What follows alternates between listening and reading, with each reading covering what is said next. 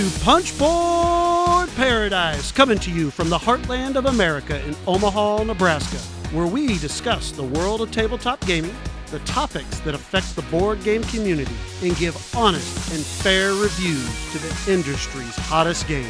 In episode 41, we talk about some recent plays, we reach into Richie's mailbag, and then finally draft our top tableau building games. Hey everybody, I'm Clef. Hey, I'm Chad. No, I'm Richie. Hello? Hello?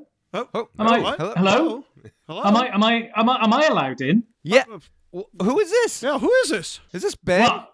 It It sounds like. Ben. Hi. How's it going? Oh my goodness. Who let Ben in? That's great. Wow. And what we're what we're witnessing here is some top grade acting from the home from the home of Marlon Brando. Ah, He would- yes. He would be spinning revolutions at his grave. well, folks, I, I, you know, I, I want to say we have a special guest today. Our guest is, is a talented actor, and he's a writer. I'd say, you know, he's an all around logophile and a self proclaimed Renaissance man, right? Am I right? Bon, bon vivant is Yes. is what I like to go by. Okay, okay. Bon vivant. Well, and if that weren't enough, he is a preeminent board gamer and podcaster who heads up, I'd say, probably, if not the most popular, at least one of the most popular, wildly popular podcast, Five Games for Doomsday. Gentlemen, please join me in welcoming the oft imitated, never duplicated Ben Maddox. Oh, oh, you're so so kind, and you you're overselling my popularity so much. Yeah. Are you going to be able to get out of the room with that big head that Chad just gave you there? I. I mean, the compliment he gave me just then is absolutely nothing compared to the litany of compliments I give myself every morning. So, Very well, very well. Well, what what brings you to Omaha?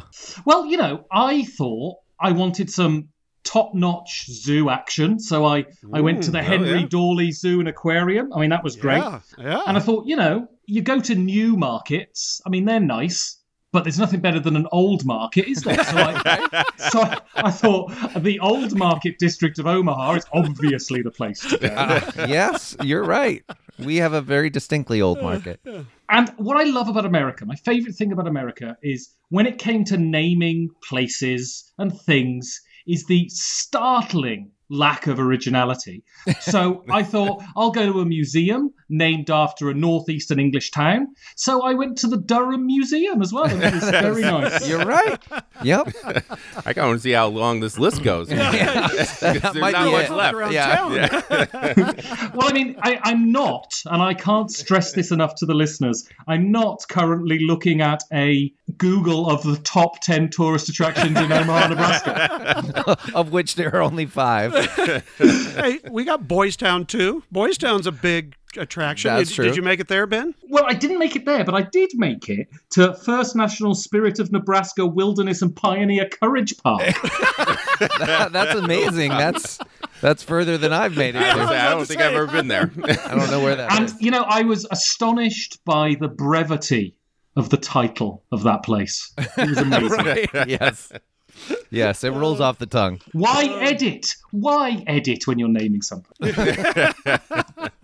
Well, hey, I mean, while you're here, while while we've got you here, I mean, because you're such a, a world traveler, I want to hear I want to hear about your recent trip to Essen because you just you just were there, right? I I have just recovered from going there. Yes. Oh, you're so Very lucky. jealous. Yeah, very jealous. Well, well, before before before I before I go into sort of talking about it, what's your guys' view of Essen? Is it the the sort of mecca for you? Is it the one sort of tick box that you wanna you want to do when it comes to board gaming convention? For me, absolutely, because I've done Gen Con now five times. I've done Origins a couple of times. You know, I've been to uh, the big American cons. But obviously, the thing for me in Essen is that's where the Euro games that I love to play come in. So that's why I want to go to Essen. Now, granted, it's probably going to cost me more money to try to ship board games back than what it would cost me to get there. So I don't even know if it'd be worth it.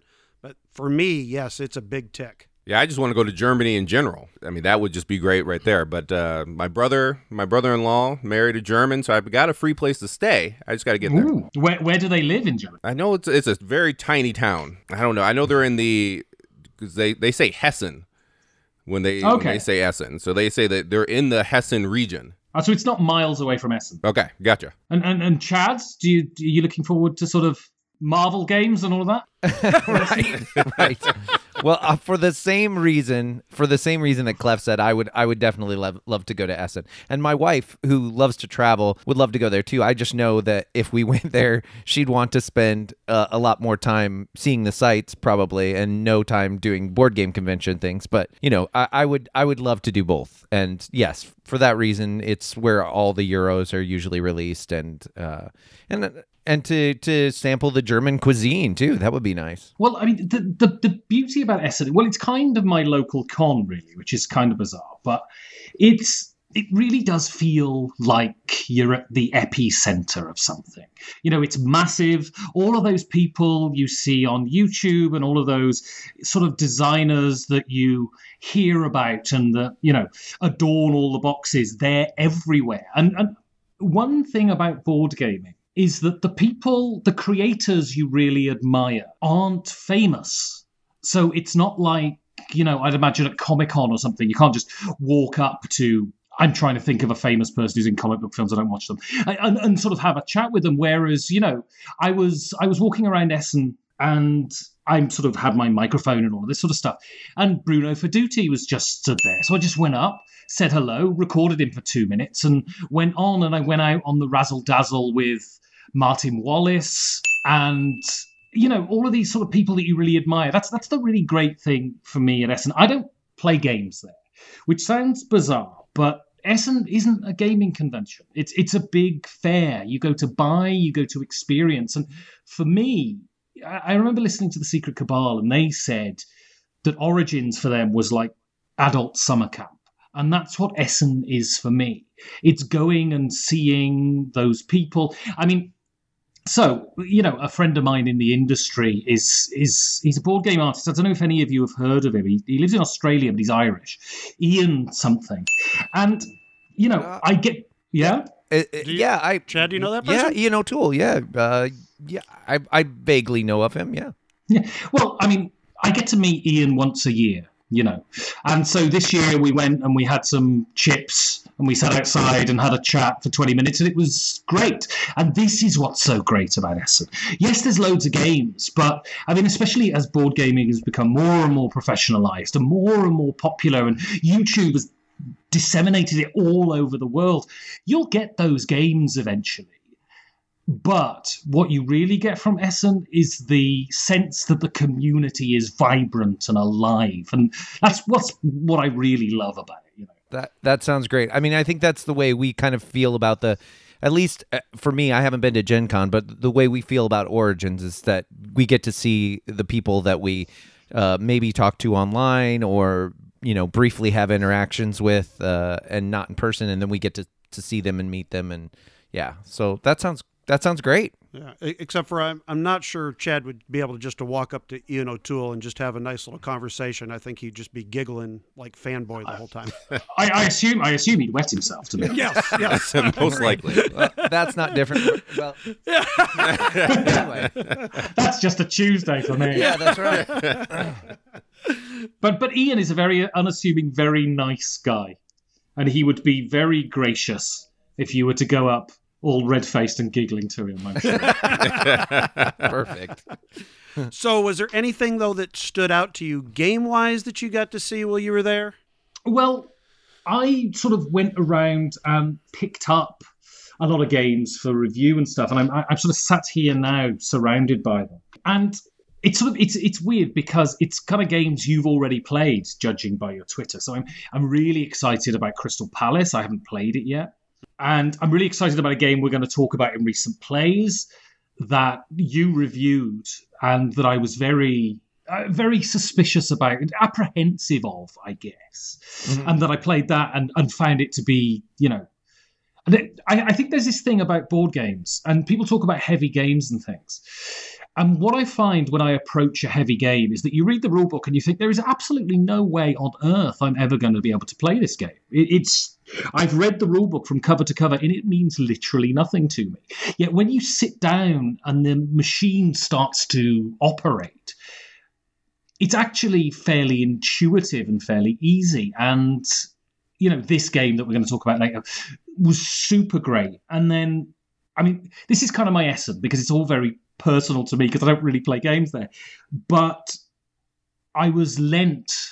Michael Fox from Hub Games lent me a copy of probably the grailiest of Grail games, and this is a this is a dungeon crawler that came out maybe ten years ago, Hmm. and it's worth about 800, 800 euros now Wow. and it's it's called Cave Evil. And I've never heard of that one. Yeah, it's from this guy, and he's this super metal, super indie guy. He's famous for two games: Cave Evil and the Mushroom Eaters. And the Mushroom Eaters is a game about having the best trip. Right, so you take mushrooms, and your goal in the game is to have the Nice. best trip. And his that game came out the first year I went to Essen in 2012, and like an idiot, I didn't pick it up. And that game's worth loads of money now. Because what he'll do is he'll go, he'll print 500 copies of these super indie games and then never print them again. And so he lent me a copy of Cave Evil because I've been wanting to play it since I got into gaming. And what I recommend to anyone listening to this is go into Google and type in Cave Evil trailer. And he did a video to accompany the game. And it's, I don't know if anyone here has seen Eraserhead from David Lynch. Oh yes, yeah, classic. It's it's that essentially his trailer Oh my for this game. I have to It's absolutely the bizarrest thing you've ever seen. It's Oh my gosh. wonderful. So for for me, having you know, Michael lent it to me. He's lent it to me to the UK Games Expo, which is sort of six months away. So I get to play this game that you know almost no one has played, and that's really exciting. But Yeah. yeah, the the the one that's really next on my list to really dive into is Crystal Palace. You'll, you're in for a treat, I think. So yeah. That uh, that's going to be our next review. So next uh, next Ooh. episode. So yeah, it's yeah. Well, well, you'll hear what our thoughts are later. Well, I can I can play it before you review it, and then I can spend the time when I'm listening to your podcast shouting at my headphones and how wrong you that's all what most people do. So you'll be in good company. That's good. I mean, apart from apart from Chad, because you know he was right about Forum Trajanum, and you two were dead wrong. Ah, All yes. right, well, so thank you. Podcast over. anyways. Uh, moving on. oh my God, Ben, you got to be kidding me! That game is so bad. So great. I I the minute two turns in, I thought I love this game, and I've Yeah. loved every play of it, and I'm appalling at it. But I, it offers me. I mean, I did a review of it. If anyone here can go to fivegamesfordoomsday.com and find our review of Forum Trajanum, and it's it's it gave me lots of knotty decisions. There were lots of pieces that I had to fit together to make my machine run I agree. efficiently. I, I I loved it. I loved every second of it. Uh, I I could not disagree more. I felt like there's no decisions. Every time you're looking at two tiles, it was the obvious choice every single time. I didn't care what I gave my opponent. But anyways, we could talk about this for hours. yeah. Well, I, I listened. I, I listened to your review, so. great, great, great minds think alike. But I, I want to hear. So let's talk about you. You alluded alluded to it. Let's talk about what you p- played recently because I want to hear. I want to hear more about it, especially since we've pl- we've played it. Well, this is a beloved game around Punchboard Paradise Towers. So, Well, at least for two of us. Well, I like Yeah. it. Sure. Yeah, you gave it a four. gave it a if I four. remember correctly. Uh, yeah. But go ahead, Ben. Tell us about this amazing game that Chad gave a four. well, this is this is a game that the title of which everyone laughs at when I say it to them, and that's City of the Big Shoulders because it's a it's a bizarre title. I know it comes from a poem, but it's a weird title. It is. It, And- it sounds like it sounds like '80s shoulder pads or you know fashion. Right. That's what I think of. And of course, people who listen to this don't really need to know, but a brief thing it's a stock manipulation come worker placement game that has a sort of a number of phases. And you're trying to optimize, I guess, ideally trying to optimize the dividends you pay out, which will increase the share price of your company, which will essentially give you personal money at the end, which is how you win, having the most personal money. And I, I've never played an 18xx game, although I've got a, an appointment booked for next weekend actually to go and play my first one because I've got a friend who's really into it, so he's going to gently lead me into the world of 18xx. Which one, if we may interrupt? I you know? think it's 1830. I think. Okay. Yeah, That's that's okay. kind of a good starter one, Yep. I think. So great. Yeah, and and City of the Big Shoulders, it's that thing, right? And it says it in the rule book that you have to understand the concept of personal money and business money. And I love that idea of juggling those two concepts. Having to have enough money in your business to be able to operate, go onto those worker placement spaces, get the things you want, but also having to have enough money in your personal thing to be able to buy stocks, because that's where the heart of the game is, is the buying the stocks and sort of seeing which of your opponents is good enough to be able to drive that stock up, which is which is a super interesting concept, which I guess is a is a sort of basically very basic concept for your 18xx people. But this idea that you're riding on the coattails of someone else's play is super interesting. Unlike most Euro games, which you have your own world that you're trying to maximize. Here, you're trying to encourage others to maximize their world. So you can ride on their coattails and make money from them. I think that's super interesting and super fun. And although the first play of the game was because there's a lot of moving pieces was super clunky and took a long time. I still really enjoyed it. And then I played it again last night. And we managed to get a play in, I think, two hours and 15 minutes, three people. Mm. That's good. And it was I increased my revenue at the end of the game by a thousand dollars, and I, I found the game really. I was really impressed by what a lovely piece of engineering the game is. Yeah. I uh so so you you said you played it at 3 both times? No, for the first, three the okay. second. Okay. Yeah. So did that? Did you already have the 18xx uh, kind of scheduled, or did that pique your interest more, or? Um, no, I already had it. I. It's the nature of scheduling anything with anybody, isn't it? You someone sure. says we'll do this, and you go yes, and then 75 years later you end up doing it. of course, yeah, that's the way that works. So I've been I've been 18xx curious for a while. you know, perfect.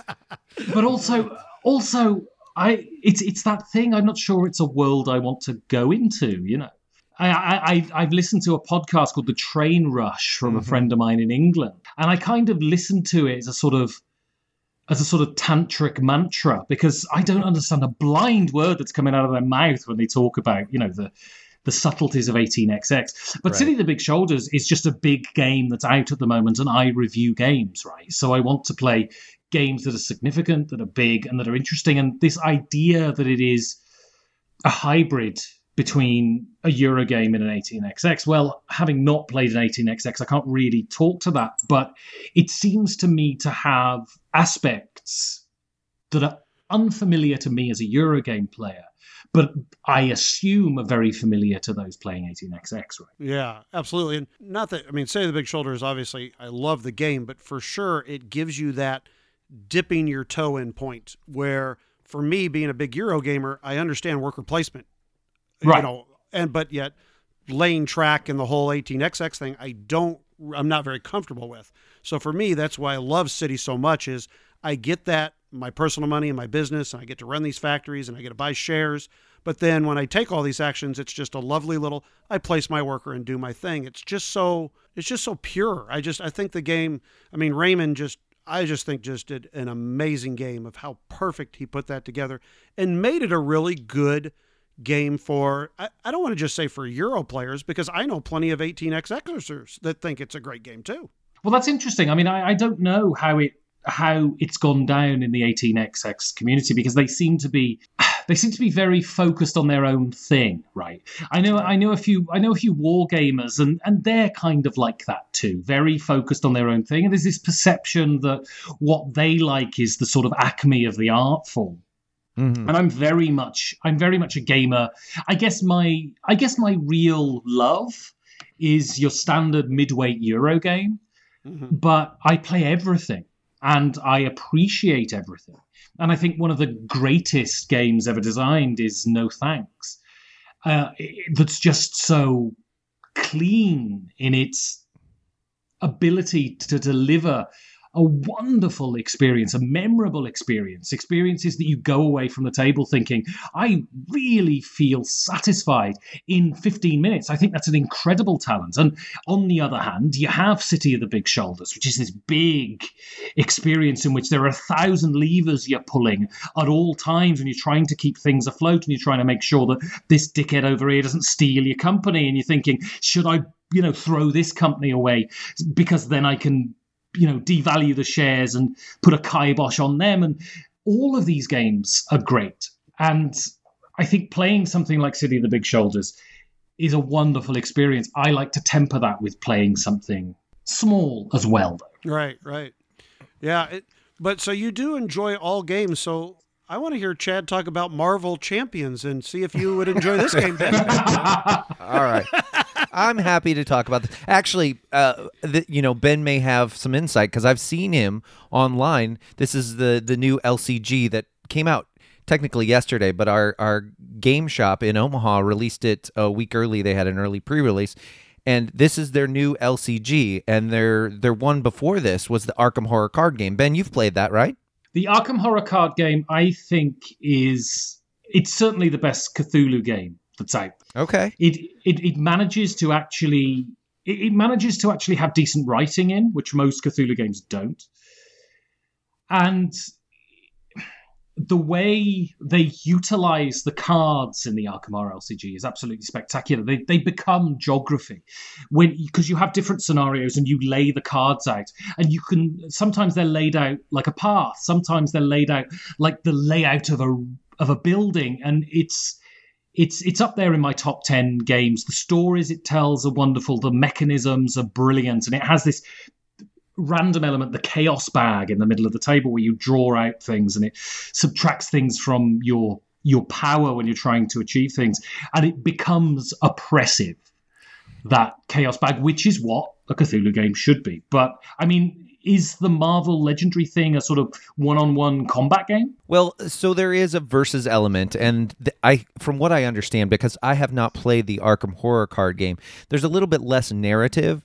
But what it does to me is it kind of strips down some of the stuff that may be. Um, may, maybe almost a barrier to entry with the Arkham horror card game in that the mechanisms feel a little bit more pure from what I understand. The other Right. thing is um, there is not a, a chaos bag. So when you do damage, you're doing damage essentially. So you're not gonna you're not gonna draw stuff out and get a bad draw necessarily, which to me I I, I appreciate, but I understand how it can be thematically appropriate in an in the Arkham setting. Right. But but you are doing damage to to a, a big bad that's your scenario essentially but what is really interesting to me is your character and you can build decks in this but what i like is you don't spend a whole lot of time building decks you have aspects to your character so the, what comes in the base box are spider-man she-hulk iron man uh, black panther um maybe one other that i can't think of right now anyway Uh, Scarlett Johansson? no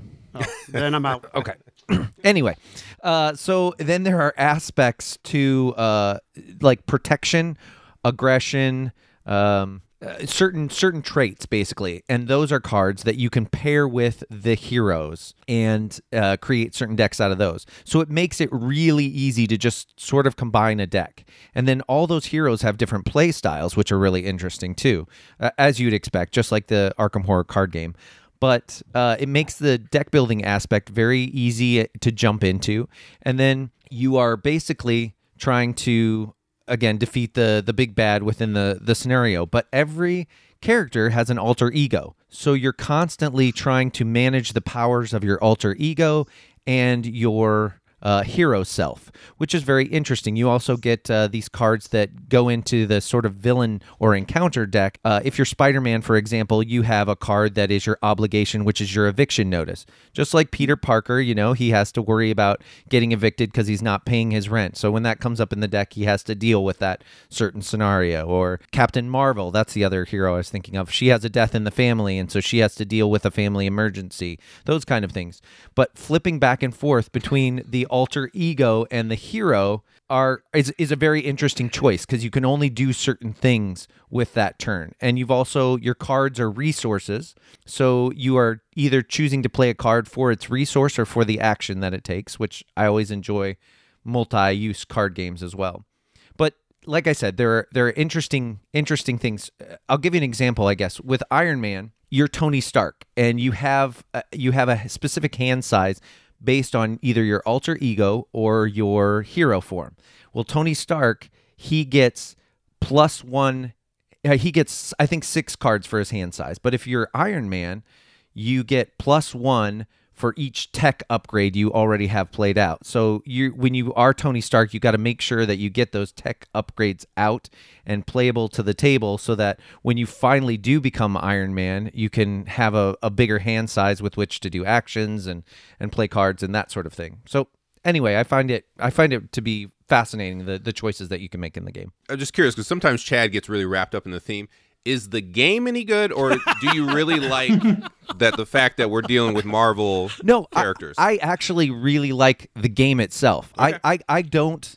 I honestly don't care much. The Marvel thing means that my son will play it, and and he can play. There are there are a lot of decisions that are kind of thorny and and meaty, but he can he can play it. But yeah, I mean, I what I like best is the mechanisms. There's there's a lot of multi-use cards stuff in it, and I feel like it's there are plenty of really interesting decisions to make based on those. Do I want to use this now? Do I want to hold on to it later? Do I want to put this uh, do I want to put this out as a resource or you know those kinds of things and so for that reason it's really good And and does it feel thematic? Do you do you feel like superheroes? Because the beauty of Arkham Horror is that it feels Lovecraftian. Well, like I said, I think that what Arkham does is it's probably a better narrative. It's got more narrative to it. Every character has their own sort of play style. So, Iron Man, you feel like you need to put his armor together before you can really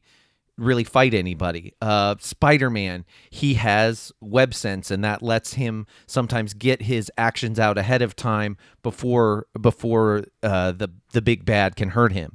You know those those kinds of things are thematic, but it doesn't it doesn't tell a story. I don't think in the same way that I would anticipate Arkham Horror does. So if, if you're looking for something that that is supremely narrative, it probably doesn't do that. It just it just gives you the sense of of a one-on-one battle or a, or a team battle. And I should say too, I would probably play this at two, three, but probably not four. I haven't played it at four yet, but I have the sense that it just would go longer than you'd want that kind of a game to go. But it's it's cooperative. Uh, I think it plays great solo too. So yeah, that's that's Marvel Champions. and Ben, do you hmm. play Arkham at more than one, or do you just play it solo? No, I play it two player, and I, and and it's it's beautiful with two players. I've played it with more than two players. I mean, um, but because of course, Fantasy Flight do that thing where you have to buy seventy five base boxes, you know, before you can before you can play it with more than one person. But with two people, it's absolutely brilliant. And I don't play a lot of two player games, but I'm always I, I always think why not because your turn comes around really quickly with a two player game, and that's a great thing. Yeah, I, I I should say that this Marvel Champions box, you only need one set to play with up to four players. So it's really great for that. Uh, I will say though that the insert is bosh. It's crap. So, but other than that, it's it's it's a good production. So if you think you might like it, I'd check it out. So it, it's not cracking. The answer is not cracking. No, it's not cracking. Okay. Thanks. Just checking. Oh, uh, Richie, why don't you talk about some high fashion? Since I know that you are uh, big into fashion. Oh yeah, you know it. I do have a beautiful jacket on right now. You do. I. I I do love those crushed velvet flares you're wearing. You look Thank you. Just for you, Ben. I just wish you hadn't cut the crotch out. That's all. That's for Clef. That's I say that every weekend. I'm quite enjoying it. All right. All right. Well, so I got in uh, play of Prêt-à-Porter. So me and uh, Chad over here did a little Kickstarter backing of that game and finally came in. Uh, so Prêt-à-Porter by Ignacy Trzewiczek and Portal Games, and we're just gonna I'm just gonna do a first impressions because I think we might end up reviewing this. Not sure. Maybe down the road. Uh, first, I want to say because we all know Portal Games, the rule book is fantastic. Whoa. The best rule book. I mean, best rule book from Portal Games that I've ever read. okay, well, And that's saying that's saying a lot. I have played a lot of Portal games, and this is Yeah. by far the best. By far the best. Anyways, so in Prêt-à-Porter, you are uh, running a fashion company, and the game takes place over 12 rounds, which represents a year in the fashion industry, and you're trying to become the most profitable company after a full year. And it's actually a pretty simple worker placement game. And I would say, I mean, as far as the mechanisms and mechanics of the game, like I could teach this game pretty quickly, maybe 10, 12 minutes. There's a lot that goes into what you're kind of building towards. So the, that's where the complexity comes in. Uh, but we're looking at a worker placement game here where uh, you have two, or no, I'm sorry, you have three worker pawns. And at the beginning of every round, you, you go through a planning phase where you're going to be setting out these worker pawns. And the board is split into nine different sections or basically nine different action areas. Uh, so the first part of the, the round is just planning. You just set out your action pawns. And then when you go to the resolution phase, you'll start at one. So basically, it's broken into those nine different sections. You start at one always, and then you'll go down and you resolve through nine. At the very beginning, uh, the first one is just kind of cash is the way for you to get money. Not a great place to go. You usually won't go there unless you're doing bad. Like if you're if you're like me and you run out of cash quickly in games, you'll probably end up going go to that first spot. Okay, Yeah. yeah. and then the next couple of sections are places where you can get uh, cards, which will um, the first set there will just kind of give you powers that kind of break the game. Then the second one is employees and buildings. But the whole thing, what you're trying to do is uh, at the end of the quarter, so it's broken up just like quarters in a year. At the end of the quarter, you're trying to get to this fashion show. You're trying to build a collection that you're going to show off at this fashion show, and then you're going to sell it. So you're trying to get the most money out of that. And it's kind of represented in this kind of weird abstract way where basically the fashion shows are at these different cities. And at the first city, you're basically competing in uh, four different categories. So it's trend, PR, quality, and something else. Mm-hmm. Yep. Something else. Something else. Okay. and whoever is the highest in each of those categories will win a certain amount of points. It depends on the number of players. And that's what you do. You go through each of those. And so that's the first city. Then in the the second quarter at the next city, there are two tiles that have all of those those four categories on there, but now only 3 of them from each tile is going to score. So it it's going to change the value of each thing. So maybe the first round or the first quarter, the first fashion show, you went after quality or you went after trend was the most important thing to get. But now in this fashion show, it's going to be PR that's going to be most important or marketing that's going to be most important. And then in the next in the third quarter, you have four tiles, but now only two of them are going to score. So it just keeps changing like that. And in the final one, each category will score just once, essentially. And overall, it simple to teach, simple to play. Like I said, it, the complexity comes in trying to plan out and hit those cities at the right time, uh, showing off the right collection. Uh, but overall, I was I was happy with my purchase. I think have you have you gotten a chance to play your copy yet? No, I just looked over the rules, but I, I haven't played it yet. But it, it looks like it looks like something that, like you said, is easy to explain. But then the planning and, and the managing, because it's economic, really. I mean, you have to be able to pay for your employees uh, that you're hiring to get those bonuses and all that kind of stuff. It, it looks really interesting. So, as a fashion game, I mean, is do you like this better than Rococo, or is Rococo still not that Rococo's really all that fashionable? I mean, but you're making dresses and stuff. Uh, I don't. I wouldn't really compare them because I mean, Totally different. I mean, yeah, very different. I mean, just the theme is what's tying them together. Because I mean, basically, Rococo is area control, Yeah. essentially, and then this is just an economic economic worker placement game. Gotcha. So I mean, this is going to run long though. I would say our two player game, and it, it was our our initial game or our first game. So obviously, I had to teach Jessica how to play. Uh, that came in at about two and a half hours. But there's just a lot of steps at each round, and there's a lot of planning, and you're trying to math things out. I don't know if I would want to play this. Like, I, I think it's going to end up being like a two, maybe a three player game if I'm playing with people who who play quickly. Okay. Well, I want to know for. Does I that mean, mean Chad's out? Shad's out. Great, thanks. I want to know. I want to know, Richie, if you because you played with Jess. How many times did she let you put Alexa on repeat for "I'm Too Sexy"?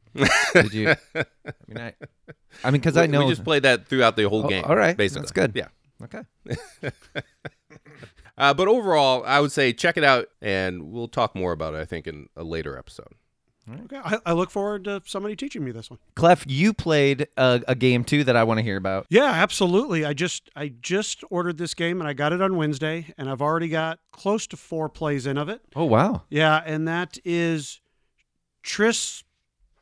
Hold on, Tris McGid, Tris Magicius, Magis, Mag- uh, Alchemist Two.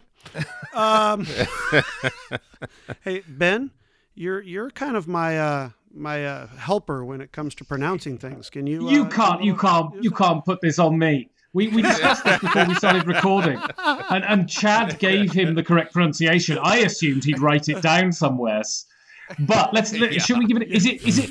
Is it? Uh, Trismegismus? Is that? Is that what it is? Close, Trismegistus. Yeah, there you go. Yeah, Chad knows how to say it. There 'cause you he, go. He sent out a message saying, "Hey, one of you two buy this," Yeah. and then Clef and I finally was like, all right, fine, I'll buy it. Because uh, that's what we do around here.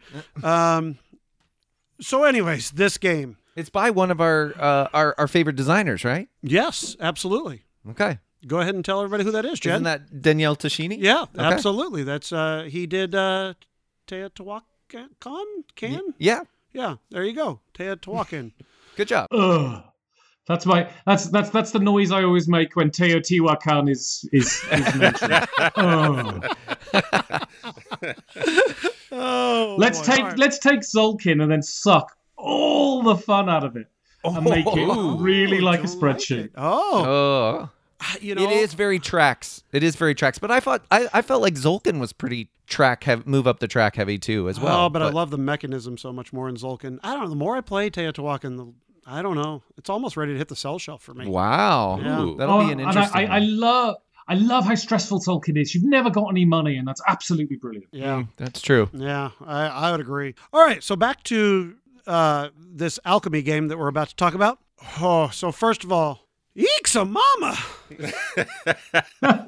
the rule book is rough. Okay, so the iconography in this game is unbelievably tough. Okay, so I'll tell you real quick about the game here, and then we'll, I'll go back into this. But it is a dice drafting game where you have specialty dice that have alchemy symbols on them. And for maybe somebody who knows a lot about alchemy, it's very nice. But the alchemy symbols on these dice, like two of them, well, you know, two of them look like each other almost, or and then another two look like each other, and it's very hard to kind of you know figure out which one is which. Okay, so that's just the first thing with the iconography that's a little tough. But I digress. It's a dice drafting game. You're trying to basically on your player board make you know these uh, complete these experiments which are kind of uh, you know potions basically and you're trying to get artifacts and you're just overall trying to score victory points i mean that's you know it's a basic euro-y type of game where uh, but the main mechanism like i said is dice drafting i taught this game to my wife and to my uh, son mason. And i will tell you this guys. I have never seen mason so angry in a board game as he was during this game. Wow. because he kept like the iconography is so tough that he kept thinking, "Oh, okay, I got this. I'm going to do this," and then all of a sudden, coming in, he'd be like, "Oh, that's the wrong symbol," or "Oh, that's that." And I mean, he was genuinely like, I at one point was like, "Do you want to stop the game?" It was that bad. Wow. Yeah, and then I thought, okay, well, okay, maybe it's you know, it's a first play. So then I beat my wife in the game, which doesn't happen very often, and of course, my wife wants to play it again because she wants to beat me. God, I'm glad you finished that sentence. Yeah, I know, me that's too. Don't worry, I'll, I'll I'll do some fancy editing. we'll have uh, Clef locked up here shortly. Um, so my wife and I then played a two-player game of it. Still very tough to play because you're still having to constantly look at the rule book and kind of trying to understand things. We get to so I, I beat her again. So then she wants to play again. So boy, that really is bad. Phrasing, right. phrasing. I I uh, outscored her in the game. So then she wanted to play again. so talk about a long game. So we played a third game of this, my wife and I, just two players, three hours for a two-player Wow. game Oh, oh. three brutal. hours. Now, partly because she was APing so much because she, wanted was to ready to she she, was to ready win. yeah, she wanted to win. So that long game. So then last night I went to teach my game group, my normal Friday night game group, who are good seasoned gamers. All right. I mean, City of the Big Shoulders is nothing to them. You know, I mean, they are good understanding of gamers. I have never had such a tough rule to teach where I'm getting so many people asking me, like, oh, what about this? Oh, I need this question. I need this question. And I'm constantly trying to answer questions. Let's just say after four hours, we were done with two of the three rounds and we just called the game. Oof. Hmm. It's tough. It is that I, I want to say that the actions are fairly simple. You get six actions. You know, you you draft a die, and then you got six actions to do. And I'm not going to bore you guys with the actions, but you're just doing different things. But it's so hard to have everybody understand what those actions are, and then not only that, but then you have reaction tokens. So similar to something like say the gallerist or something, you know, when you get a bump action off of a you know, when you leave a person out there or whatever. This is you constantly have these reaction things. So somebody finishes their turn, and then you've got to go to around the table to every single person. Hey, do you want to do a reaction? Hey, do you want to do a reaction? And the game just drags. And everybody kind of eh, like once again, I don't want to say too much because who knows, maybe we'll do a review of this game. But everybody was just like, there is just it's a good game. Everybody kept saying it's a good game. I just don't have any like good feeling while I'm playing the game. There's no like, ooh, I did this and now I get to do all this. It was very choppy almost is what I would call it. Like everything didn't really flow together. Is it micro turns? I mean, are you are you saying they didn't get the feeling of comboing something right. into you, another? You're doing very much like you'll just you'll spend a potency or two, which is how you use these dice uh, on this track, and you'll do these very like, okay, oh, I'll take a, a new experiment, you know, or I'll get, get these Essen tokens that you S not Essen S essence tokens that you'll uh, got Essen on the brain um, that you'll get. It just it just did not feel very like uh, yeah cohesive would be a good word. Yeah, that's how it was. And there's really even with these reaction tokens, you're really not having much player interaction either. You're really doing a solo game and like another like Newton where you're really just playing a solo game you have all those fun things that you get a combo and continue to you know build that tableau and stuff. This it never felt that way. It just feels very you know non cohesive uh, yeah i i don't know and i don't think my game group will play it again Yeah, I think there's been this trend in in Eurogames, especially. I think it's on the back of the success of some someone like Vital Lacerda, of their idea of how to make a game heavy is to just to cram as many things as possible into the game. And what what they fail to realize with Vital Lacerda's games is they're yes they're complex, but they're very elegant and they're very well engineered and there seems to be a lot of games that just do a lot and i spoke to a friend of mine about this and i said should i give it a go and he said honestly it's just it's this big cocktail of mechanisms and it's it's frankly unrefined yep Yeah, you're. I think you're right. The other thing is that uh, that Vital's games, most of the stuff that's added is in service to make it more thematic, which helps you remember what you're doing and and why. I think too. So, right Yeah.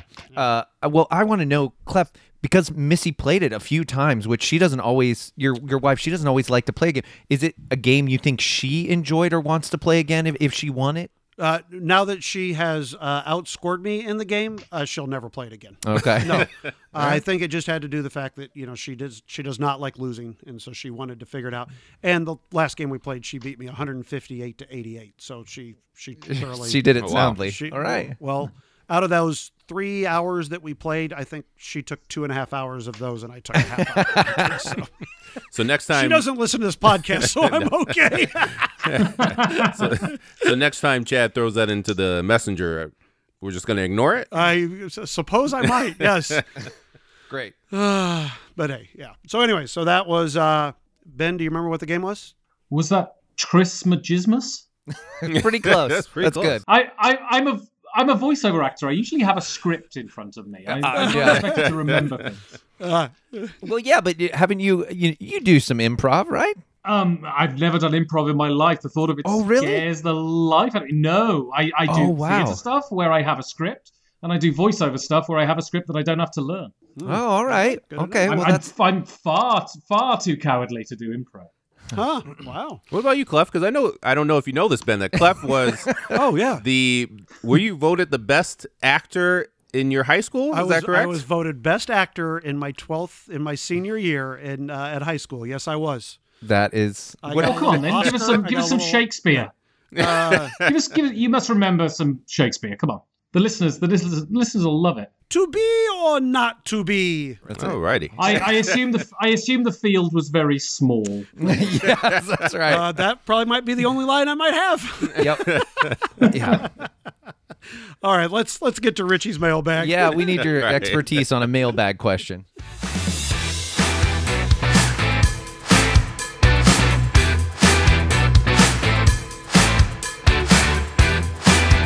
All right, so we got an email from Andy uh, here in Omaha, a local uh, gamer uh, who makes beautiful crokinole boards. yeah, Right. makes And in fact, that And a lot- dice, a lot of good that dice wood, tray yeah. that uh, that Ben won. That's right.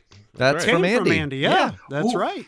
That that You- you dice that tray dice tray is there a lot? absolutely astonishing. I, I use that. I use that. Genuinely use that, especially when I'm doing role playing. It is brilliant. The dice barely make a noise when you throw them in. It's absolutely amazing. Nice. Nice. Yeah, he does a lot of great work. Yep. So uh, Andy's question is: Is there a game that you heard was really good or was hyped up to you that when you finally played it, it let you down? And then he also wants to know: Did you ever go back to play it again, or did you did that first play just ruin it for you? So let's start with Ben. Let's see, uh, Ben. Did, was there a game that got ruined on the first play that was hyped up to, for you? Oh yes, there was. Oh god. Anyway, I'm sorry. I, I'm, I, it's, it's this is this experience is my norm basically. So I saw I saw all the videos and I was very excited about because I, I really I really jumped on the whole legacy thing hard, and this was Charterstone Oh. oh and yeah. oh so so i just i actually just finished a campaign of charterstone and after the first game i thought i might hate this more than anything i've ever hated in my life I don't I don't mind light games, but this is a game this is really the equivalent of everyone gets a prize the game.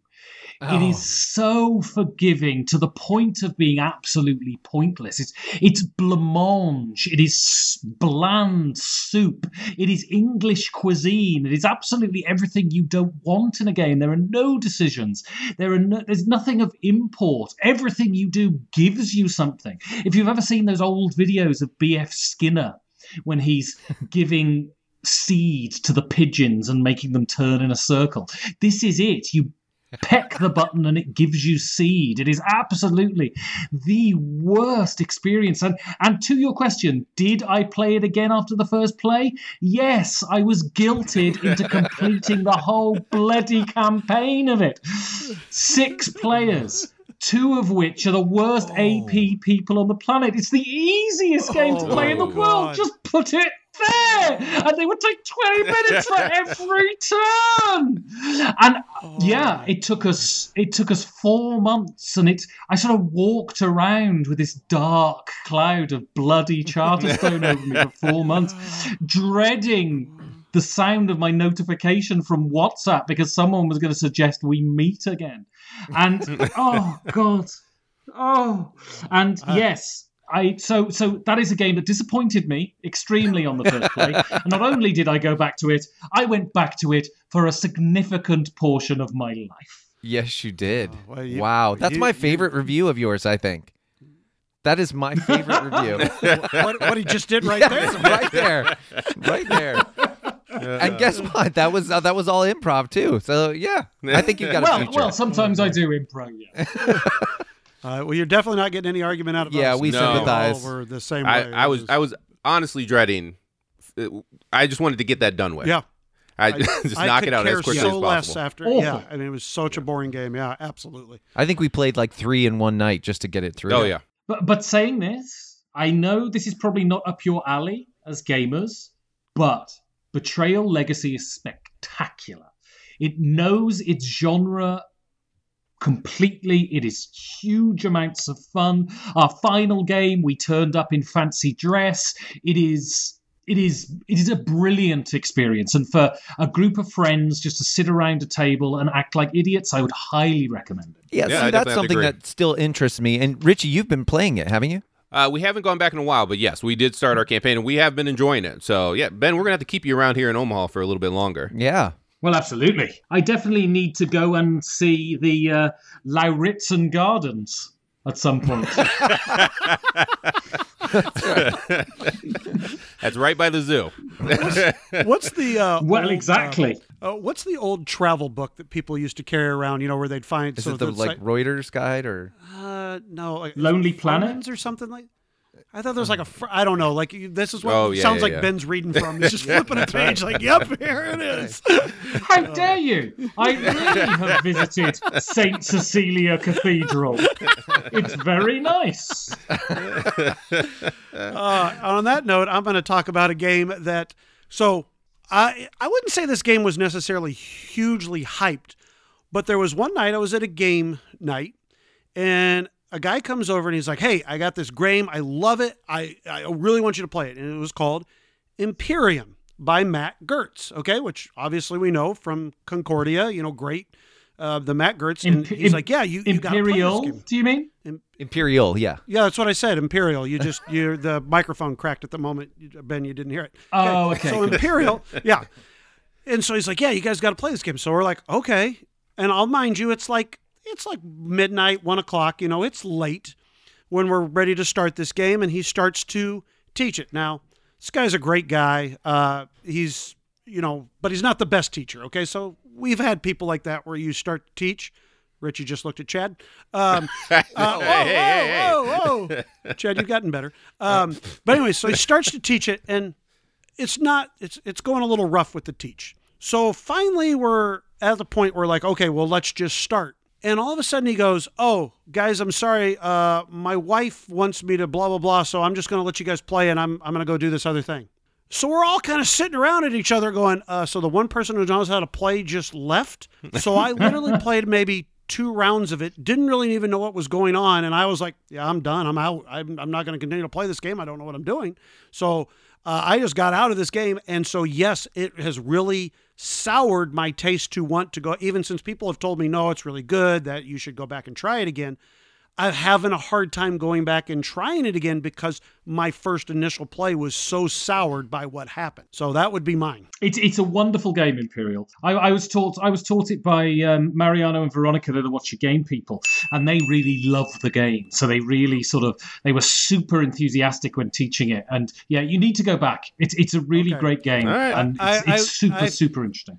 And I feel like I'll like it. It's just one of it's, it kind of soured it, and it's just a little bit hard for me to now try to get it back to the table. But uh, thanks, Ben, there for name dropping. I mean, you know, watch your game, people. Oh, why that that that is what I, I I mean I have so little in my life that I have to name drop the completely unfamous people that I know. Well, so Whoever, the game whoever's editing this should put a put, should put a ding ding next to every name drop. like. I've done it about twenty times. Well, the counter. That's perfect. well, the game that was like that for me was Power Grid. Uh, the first time I played it, it was there were we had I think a six person game, and the auctions in that were interminably long. And I thought maybe I just don't like auctions, but we just went around the table one dollar at a time, bid after bid after bid, and there were a lot of people with AP in the game as well, and it just went on for forever. And I mean, that really soured me. I would just say that the auction in that game, if you're not careful, can just go on just interminably. And so for me, it was Power Grid, and I did go back to it, and plays have gotten better since. I'd like to, I'd like to play it now, a, a few years removed from that experience, and and try it again. But, but yeah, the the first play was awful. All right, Richie, what's what say you? Uh, Black Angel. I mean, it's still my my worst like letdown. I love Troyes. because of Chad's teach or because No, Come on no, now. no, no. My teach was great. I, I would say actually he did really good on that did. teach. Yeah, he did really good on that teach. No, it was just I'm I love Troyes, and that was being hyped up, and Chad's been sending me pictures because he loves the Ian O'Toole art. He's been sending me pictures over and over, and the, it- the art looks great. It looks Beautiful. so beautiful. Beautiful. I played Solenia, and Solenia, even though it's a small 45 minute game, very light. You only play, you only have 16 actions throughout the entire game, but it has good interaction. It has some tension there as far as uh, being, you know, that the whole planet mechanism that they used in Black Angel uh, is is that whole game. So I was very excited for it, and I mean that it was a big letdown uh, when we played it on that game day, and it never got better, and it got worse. Did I give it a one?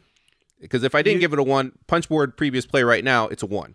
I'm pretty sure I gave it a one though, Uh, or maybe I gave it a two. No, I think you gave it a two. It's a one, and uh, yeah, I just I it was a big letdown for me.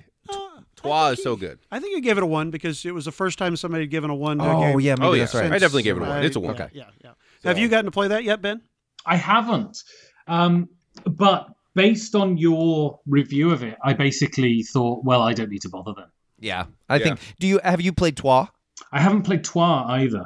Uh, you need to play. I would re- I would recommend that. I'd, I'd recommend at least Yeah. seeing what you think of it. So, well, listen, we have you here in Omaha. Ooh. You know, we Yes, we I'd be do. rem- yes, I would be remiss if if uh, we didn't ask you at least a few questions. I know that that the, the the people who listen to us are are dying to hear more about the enigma that is Ben Maddox. So, Well, it, well, it seems to me that all you ever do is talk about me on your podcast. So, I mean, it's fitting that I come on, really. You know? exactly true. right Yeah. so well okay so the first the first big thing that uh, that i want to hear that everybody wants to hear about is what was your entry into board games what how did it start out for you Well, I'm so I've always been sort of nerd adjacent, I suppose.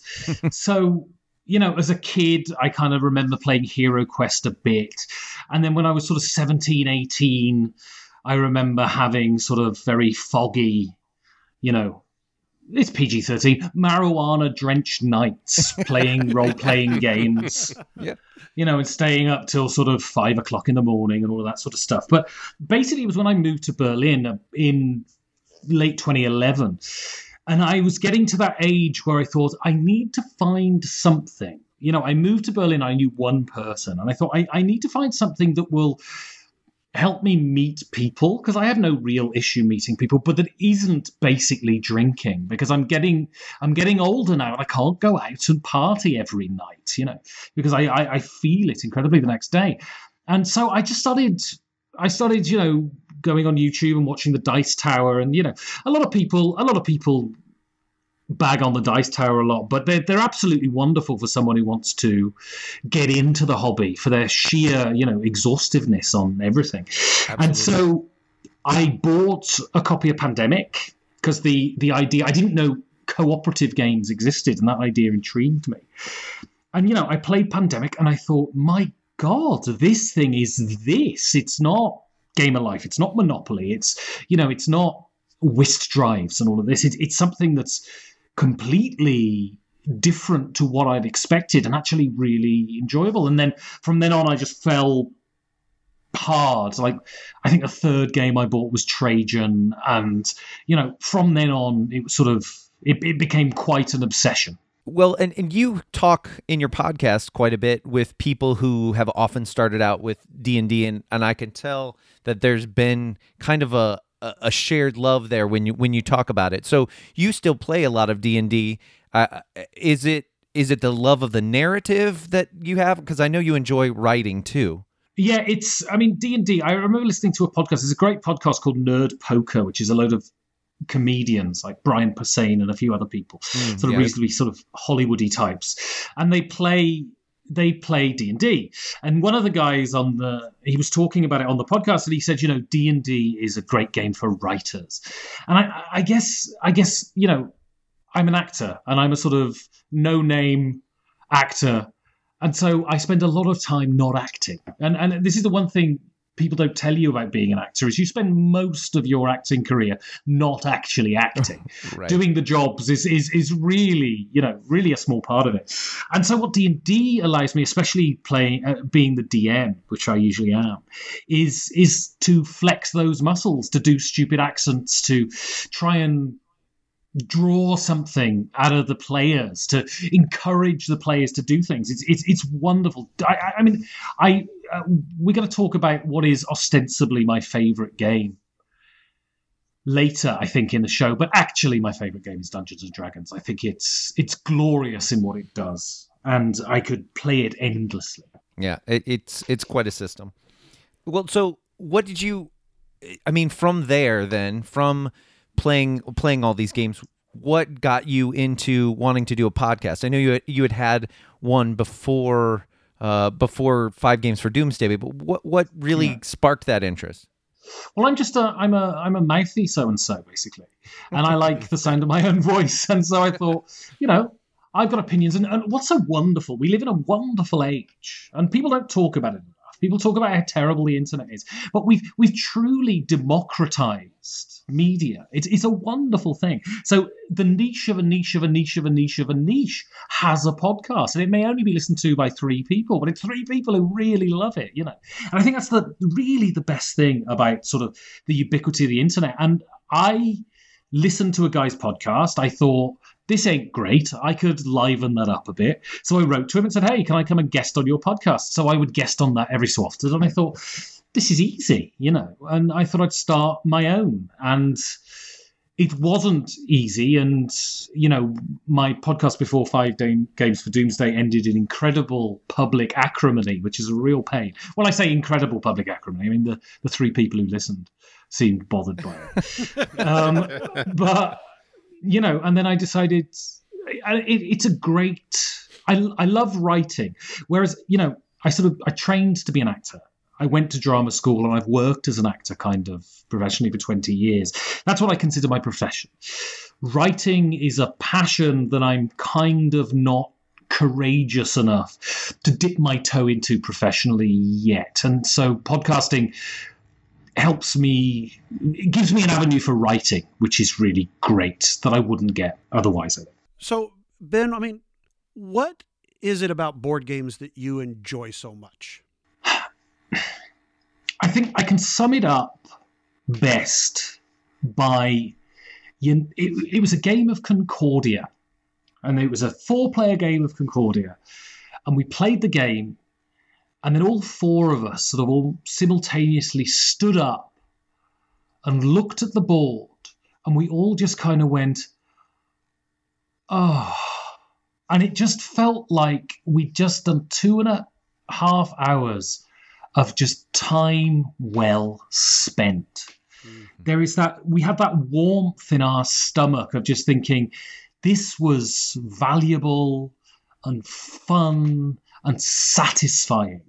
And that's what board games give you fundamentally. It's that sort of, I guess there's a sort of relay between the brain and the stomach. And Yeah. that sort of irradiating warmth. When it's really good, it's about as satisfying as anything, basically. Well put. Uh, the, the sharing that deep satisfaction with others is is where where it's at. What's so beautiful about it as well is exactly what you said. I love cinema. I love books. I love music. But especially, you know, sort of cinema and books, they're solitary experiences. Board games aren't. They're communal experiences. Yeah. Well, I, I want to know because you talked about writing and uh, your love of writing. That really comes out in your, in, not not as much in your interviews as your reviews that you do, which are really well crafted and uh, a microcosm of a, like you said, that satisfaction, that feeling. It gives you the feeling of a game rather than describing all the mechanisms and and and those kinds of things. You usually take about five minutes to distill the game down to its essence of the feeling that you had when when you played it, which is which is great. Uh, recently, you kind of talked about responsibility as a reviewer and what what our responsibility should be as as game reviewers. I was I was wondering if you could kind of expound upon that uh, for for some of our listeners who didn't catch that. I, I thought it was really interesting because you you talked about you know if we're going to review a game, how we should review a game, and and what the trend is in board game reviewing because it's still uh, pretty immature. Well, it's it's immature and it's amateur, you know. And so the argument, the argument, the current argument, I think this whole idea of paid reviews is a red herring. Because why it, i mean people are willing to prostrate themselves for a free copy of a game so why would you, any company bother paying a reviewer? It makes no sense at all. Um, but the, the argument was on twitter that you shouldn't be obligated to review a game you don't like. And my first reaction to that was bemusement because I consider the the sort of act of deciding why I like a game to be the exact same process as deciding why I don't like a game. I love writing. I love producing the reviews. So I was sort of amused. If if if producing reviews is such a pain for you, then why are you bloody reviewing games? It makes no sense to me.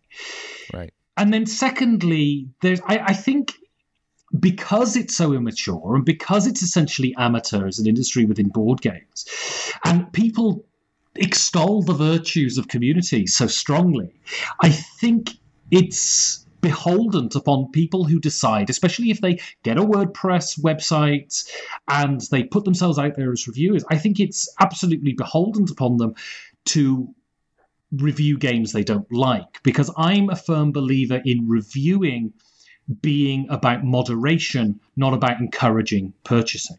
It should be about stopping people's impulse to buy because we consume far too much anyway. And so if you play something and you genuinely think it's valuable, it's wonderful and noble to evangelize about that. If you play something you genuinely think is terrible, also it's incumbent upon you. It's a responsibility to essentially warn others, to say to others, look, don't go out spend your money on this because it's not worth it. And I think that's as as as much of a sort of job as a reviewer has. I think it's that right. Right.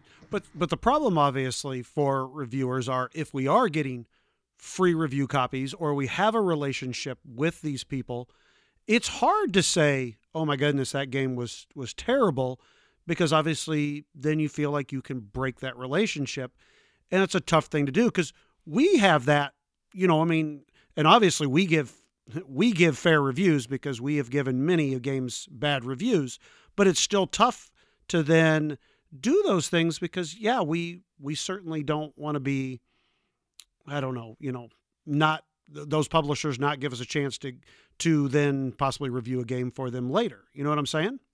Well, it all comes back to why are you doing reviews? If it, if it's if it's for free games, I don't think that's a particularly noble. Although getting free games is cool. I mean, it's brilliant, but it's it's not a particularly noble aspiration, right? I, I right. do reviews because I enjoy I enjoy the art of it. It, it. That sort of moral aspect, my responsibility aspect, is not kind of the reason I do it. I do it because I enjoy producing the reviews. But you know, you have to accept that unless you're Tom Vasel or unless you're Rahdo, there is a possibility that if you do a negative review of a game, that the faucet might be shut off.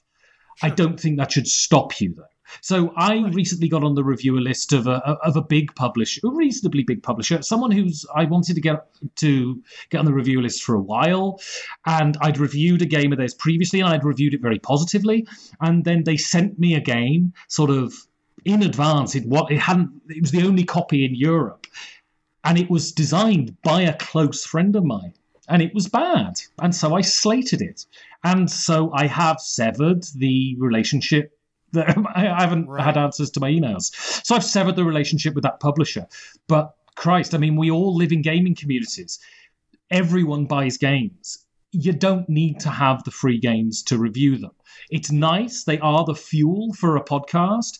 And so, you know, but if you're, I would suggest if you're holding back on your real opinions about a game for fear that you don't get the free games, I would question as to whether you should be in the mm-hmm. reviewing game at all. Right. Yeah. Yep. Agreed. I couldn't agree more. And I would say, I mean, especially nowadays where it seems like you can't have a disagreement with someone without them just ending a relationship with you. I, I guess I just wouldn't even want to be involved with a publisher or designer that, because I mean, if you really think that every game that you put out is gold, with the amount of games that come out every year, I mean, you're just you're delusional. Right. Well, listen, I know I, I I have been itching to ask you this. I know it's kind of a hackneyed, lazy concept, you know, eh, but let's let's just say that there was an apocalypse that you have to outrun to get to like a little cabin in the woods and, and you can only take five games Right. with you. I mean, just based on that f- flimsy principle, a, which again, a I terrible idea I mean, for a show. uh, yeah, it was it, it was all I could think of in the moment. But based on that, I mean, you had already said D and D, and if you want, you can leave the other game that we might talk about later. Uh, you can you can kind of leave that. But based on that, what would you what would you take to this uh, to this cabin? Well, I'm in, I'm in a bit of a bind here because if you back my show at the $5 level, you get the interview that I did, which has my list of five games. And it would be it would be very unfair to my listeners. But Uh, yes. Ah, I can Yes. an- I can answer that question. I think I ask it of everyone I interview, basically, why these five games and what were the what was the rubric they used to take it. And I think it's a combination of nostalgia. So you want something that's going to remind you of better times. There's a purely utilitarian aspect, something that is just brilliant, that is going to have depth and replayability that you're going to be able to. Uh, you're going to be able to play endlessly. And also, I think there's an element of curation. You should try and take the best of breed, even if it's something that you don't love.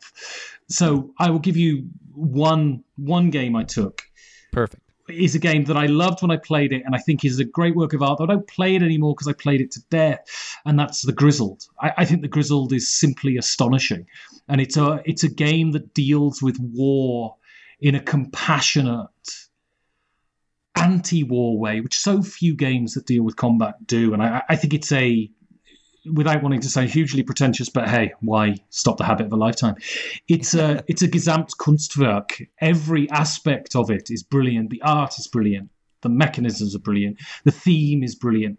The way it's gently handled is is is just amazing. And I would take that simply because I think when we all come bleary eyed out of the bunkers, we need to rebuild civilization. And I think when it comes to games, you should say maybe aspire to this. Right? And that's really interesting too, because that's a game. Uh, I I would agree with you, and that's a game that I think you know, based on the the story of the game and the the unfortunate story of the artist involved in the game, I think it actually the game got bigger than it may have uh, in all the the noise that is games that get released, uh, which is a good thing. Oh, you know, sure. I think that it's one of the few co-op games that Clef will actually play. I think so.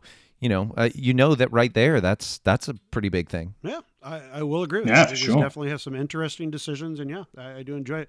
Okay, Ben, I have one last question for you here before we move on. Okay. And I'd like to remind you before I answer, ask this question. Uh, I am the only one here who's a Patreon of yours. Who's your favorite punch board? Is it Richie, Chad, or me? You know, you know, you know, parents parents always lie and say they don't have a favorite kid. Yes. But That's funny. you know, when I think of Punchboard Paradise, I don't think of three individuals. I think of a three-headed hydra of board game opinions. Some of them are right about Forum Trajanum. Some of them are very, very wrong about nations, for instance. Ah, yes. And I think that Mm. my favorite Punchboard Paradise contributor is all three of you, because in your own way, you're all as wrong as each other. Ah, with that, we will all join in a group hug. Oh. All right. Well, Oh wait, Ben, where are we now in Omaha? Where where where are we at? Well, I think we should uh, go down to Wave Bistro and maybe have some Chinese food. that's perfect. That's, right down the That's right next to the yeah. to the game shop. All right, perfect. All right. We're in. Well, while we dawdle on, uh, on down to Wave, let's uh, let's move on to our our big uh, our big draft. Yeah, let's do it.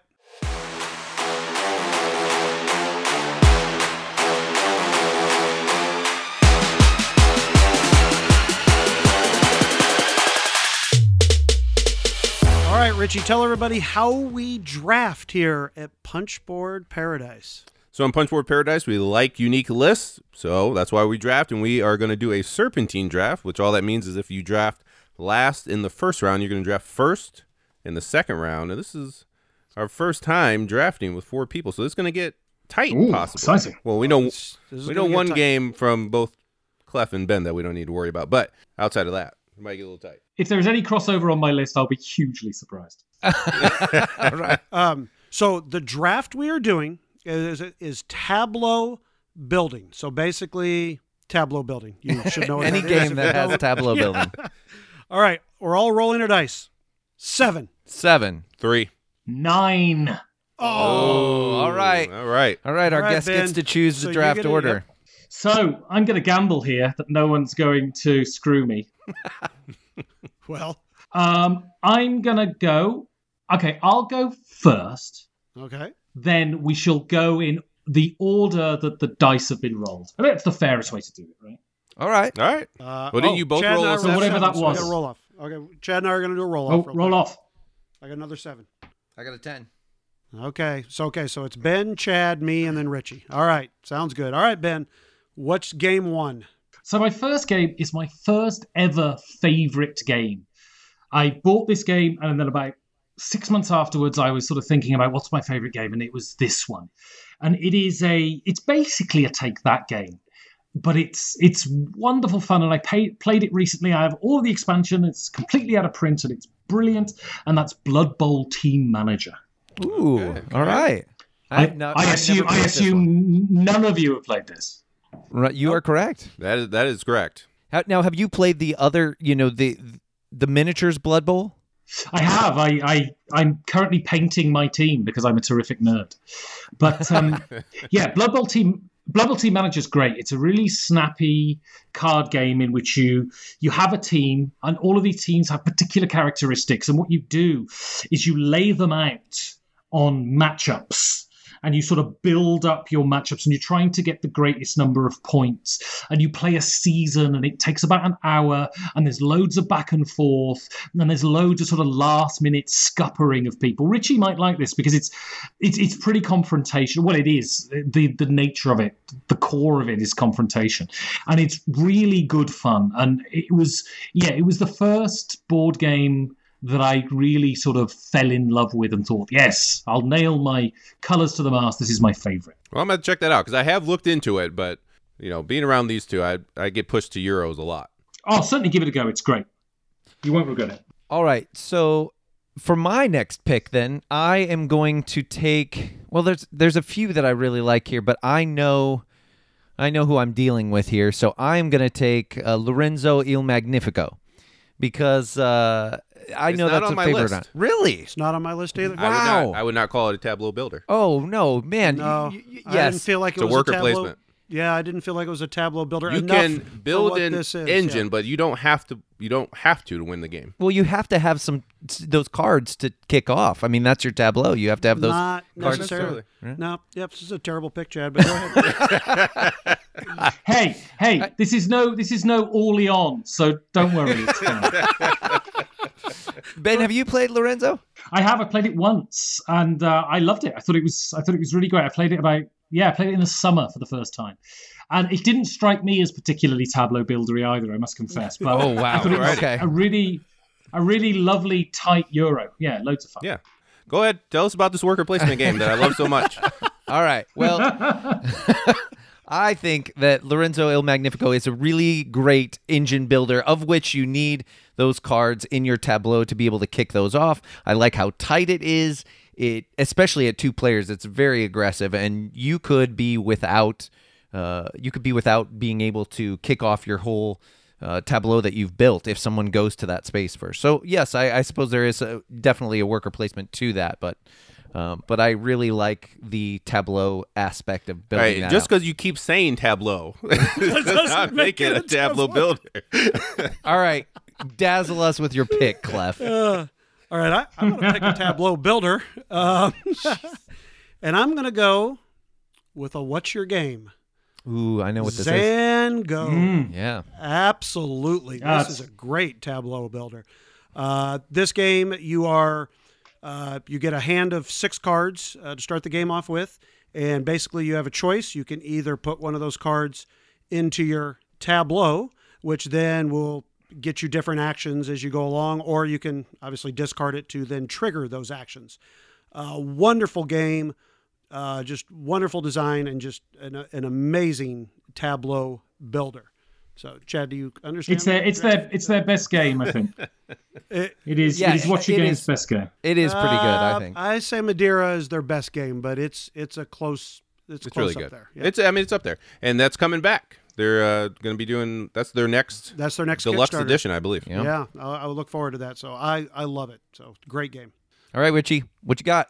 All right, so for my first one, I'm going to go with London Second Edition. Oh, Had it on my uh, list. I Martin about Wallace. Uh, so I had played the original London a long time ago before I met you two, and it was fine. I, did, I thought it was fine. You had the board out there. I I played a two player game where they had there was some type of broken combo that was in that game that I can't remember what the exact combo was, but I had r- run into that, so I wasn't that impressed with it. I really like what they did uh, with the second edition, taking the board out and just having the boroughs represented with those cards and it's just a, a brutal game where you're you're building your your city uh, tableau and running your engine and you're just constantly getting hit by poverty and you really have to manage that. Uh, so even though i typically stray from those punishing games i mean this plays so quickly uh, and it, it's overall just a great game that i really enjoy and that is london second edition I I like that one too because it, it is so tough. It's it's very anti to the tableau building because you can't build too much because of that poverty, like you said. So you're stripping it down consistently, and that's that's tough decisions. I- I've never played it, but it, it- it's a game I'd really love to play. And these these Osprey games, these reprints that they're doing, uh, are absolutely spectacular. I think. yeah they've been doing a fantastic job with them Yeah. All right, so for my second pick, I'm going to go with St. Petersburg Second Edition, and uh, this is one, this is one where the first time I played it, I played it with a local guy. Actually, I won't name the local guy here. That absolutely slaughtered me, uh, and I actually I could probably have talked about this for that question.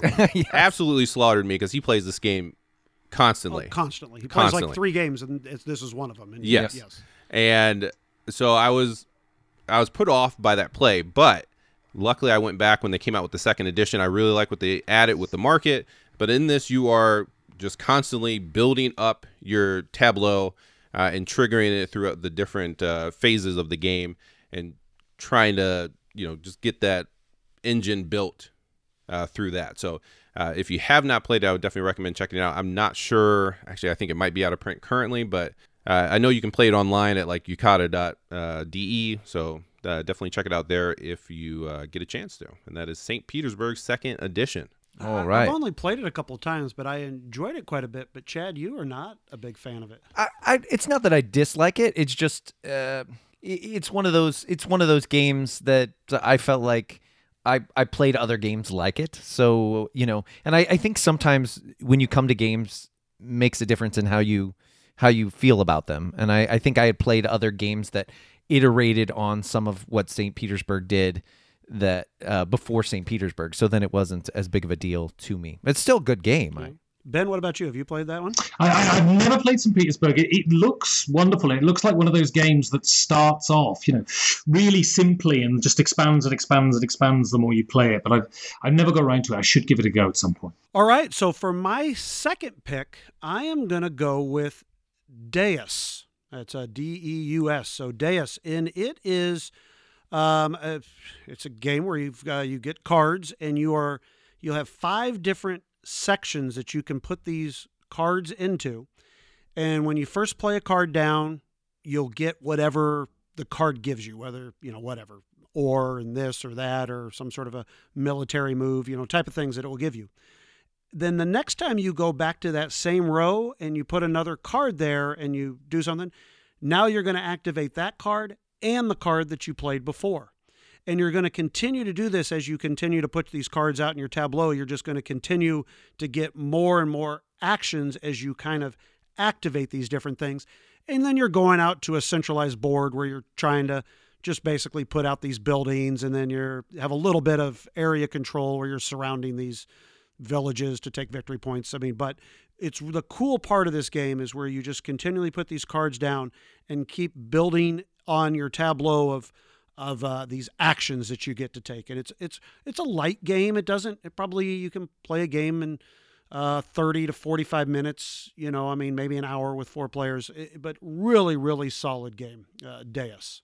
Good pick. I was going to pick that one. That's good. That's right. Has anybody else played that one? Oh, Chad has. I, I, I sold my copy to Chad, I believe. Yes, you did. so oh, ouch. it's not a bad game. I just, I guess I just wasn't. One, I don't think it plays that well at two, and I, I most of my plays are at two player. Sure. So that's why I, I moved along to Chad. And um, yeah, I don't know. It, I I've heard that the expansion changed it, it changed up the cards a little bit, and I think that I may be interested in trying it again with the expansion. But You probably would. It's a little bit more aggressive if you want to put it in there too. Yeah, it's a, and in fact, it didn't just change it up a little bit, like completely change decks. Like you Gotcha. take, you put the other deck away and you have a whole new deck to play with. Okay, and it is okay. more aggressive and more, yeah, more uh, player interaction for sure. What about you, Ben? Have you gotten to play that one? Yeah, never have. It, it looks super interesting, but I, I haven't got around to it. It, it, it see it, it's really interesting because as I say, there's going to be no crossover on our lists, and I'm fairly sure I'm not going to have played any of the games you're talking about. Well, moving to back to my list. Let's see. I'm, you know, before it gets. Hold on, let's see if you can actually pick a tableau builder this time. All right, I'll give it my best shot. Oleon! Okay. uh, I'm gonna go Brass. with yeah. I'm gonna go with uh, Race for the Galaxy. I think this right, one is all a classic and uh, kind of exemplary of the of the genre. Uh, it's certainly Thomas Lehmann's best game in my opinion, and I would say a lot of games that uh, are tableau builders try to iterate on on Race for the Galaxy, and Race for the Galaxy is still one of the best. I haven't played a lot of it uh, in physical form, but I've started to play a lot of it online on the app, uh, and I really enjoy uh, enjoy the app version. I will say uh, the iconography at first make it makes it a little bit difficult to teach, but uh, this is this is a classic and and uh, has a has a well earned reputation in my opinion. yeah, absolutely. That's that's a great game and great tableau builder for sure. yeah, great game. It, I mean, it's another uh, card game that I, I would say that the app kills it for me. I don't own the physical version. I don't really see a need to own the physical version just because I can knock out a game real quick on my phone. Um, so For yeah. you, Yeah, I, I- would say that yeah. you're more video, uh, not video game, but yeah, you're more play online than Hmm. than at least Chad and I are. I don't know about you, Ben, if you do much online. No, I detest playing on apps. I, I've tried and I, I just can't get I just can't get behind it. But you know, I've, I only played Roll for the Galaxy and I was not particularly enamored with it, and so that's sort of kept me away from Race for the Galaxy. I think, but I, I should definitely try it. Yeah, I would I would recommend it because I don't really care for Roll for the Galaxy either, and so I would I would recommend it uh, Yeah, the card game. Same boat. I liked race much better than I liked roll. All right, Ben, we're back to you. What's your next pick? Okay, so I like sort of games that are audacious and weird and do something that no one else has done. And this game is is truly bizarre, truly original, and absolutely fantastic. And this is Millennium Blades. Yes. This is this is a CCG simulator, and it's it's it's just how the hell he came up with the idea for this game. I've no idea, but it, it really works, and it's loads of fun. And you know, it's a game I've only played once, but I thought I love the audacity in this. I, I love the sheer refusal to look at the board game market whatsoever and think I'll do something that people might buy. It's just absolutely brilliant, and I highly recommend it to anybody. Yes, good pick for sure. Uh, yeah, that's uh, that's that's a pick. You Yeah, you so all you sound super, super, super happy about that, Cliff. Uh, I, I have played it, and I've played it like four times, maybe five. Um, and I used to be a big Magic the Gathering player, so I certainly know all about collectible card games. Uh, there's just something for me that's amiss. Uh, I think especially the buying, you know, when you're The buying face. yeah, and you're trying to oh, I'll give you and trying to do the I just that is just not me in a game, and I I kind of lose it there. Is it because it's real time? uh, possibly I don't know, but there's just a point in there where it just just does it just disconnects with me. Yeah, I didn't care for it myself, but I will say with I mean level 99 games, I like that the fact that his themes are wacky a lot of the times. Then he Yeah. he'll, Yeah, he really absolutely. goes after it for games. and he throws way too much stuff in the box. But if you enjoy the game, then it you know it's usually it's great. It's an amazing design. I mean, how he came up with it. Yeah, a- mm-hmm. absolutely. And if and if you're if you have played collectible card games, you should try it and play it because it it does simulate collectible card games about as close as you can in a board game. And in- in a world where you're constantly selling goods and transforming goods into victory points, it's it's occasionally really nice to play something that is utterly utterly different, Different, from Agreed. what most people are doing. All right, Ben, you're up now for your third pick. How, how sorry, how many are we drafting? I just want to make sure I don't leave off the best game in the world. Four. 4 We're, we're drafting four. Four. Okay. So my third pick is a game that is brilliantly designed. Loads of fun. It works wonderfully as a game, but also thematically it's it's genuinely funny. And very few board games, apart from sort of party games, are genuinely funny. But this game is, and this is Last Will from Vladimír Suchý. Oh, And Ben, this that is was on my list. Nice Ooh, pick. you took away from Richie. I There you didn't go. think I had to worry about that. and and this game is hilarious for for all of the stupid situations you find yourself in you know taking your horse to the opera and all of this sort of stuff it is is a game in which you've got to lose points rather than gain points. And if you ever see my bank account it's it's one of the few talents that i have is losing money. And so you know last will it um, but what's so great is it's not a gimmick. That's the thing Last Will is a beautifully designed game. It's wonderfully engineered. It is it, it is a really difficult puzzle to unravel, but at the same time, it has wonderful thematic integration. And when when people talk about you know themes matching mechanics, you should open the dictionary and see a picture of the front cover of Last Will. In my opinion, Yeah, I couldn't agree more. And have you played Prodigals Club at all? I have, and the Prodigals Club is good as well. But I think Last Will is I think Last Will is superior. Yeah, I would, I would definitely agree with that. I was, I was just curious if you played it with all the three modules from Prodigals Club and Last Will together, like that big mega. I haven't. I haven't. I haven't been brave enough. I, I just don't. I just don't play games enough to get there. Unfortunately. Sure. Yeah. Unless I'm Yeah. reviewing a game, unless I'm reviewing a game, because all of my game group buy game, we we end up playing a lot of stuff, maybe once, maybe twice. Sure. Well, what? So, what? What do you think it makes it superior? Is it the distillation of theme a little bit, or It's it's just what makes it so great is that you have someone doing a mechanical action. So I activate this card and then I play this card. And then you see about sort of halfway through the game, people start realizing what they're actually doing. And you'll see a grin come across their face and they'll look at you and go, I'm taking my horse to the opera. And you see that with people every time they play. It's brilliant and it's genuinely funny. And so so few games are, and especially Euro games. I mean, they're certainly comedy is not inbuilt, but there's such a great sense of humor. And there was a, a wonderful phase of CGE when they were bringing out Dungeon Pets and Dungeon Lords and Last Will, where they they really focused on making games that were wry and comic and a little bit cheeky. And Last Will fits in there perfectly. I think. Okay, well, I think I think I'm up next, so I will take as my next tableau builder. We've talked about it a few times, and I, I still really like the game, so I'm going to take Imperial Settlers. For me, this kind of includes that Empires of the North new thing that we talked about last time. That whole uh, group of, of games that are almost iterations. So I'm gonna I'm gonna take Imperial Settlers from Ignacy Trzewiczek and Portal Games. I really enjoy the multi-use cards in this game that are also set out in your empire. I like the I even like the micro turns, but also the escalation. And in, in particular, in Imperial Settlers, a lot of times with some of these tableau builders, they'll also have engine building in them. You know, I think that kind of goes without saying sometimes. But in Imperial Settlers, because sometimes what is talked about with these engine building games is I don't I didn't get enough chance to crank my engine. I built something, but I didn't get to crank it yet.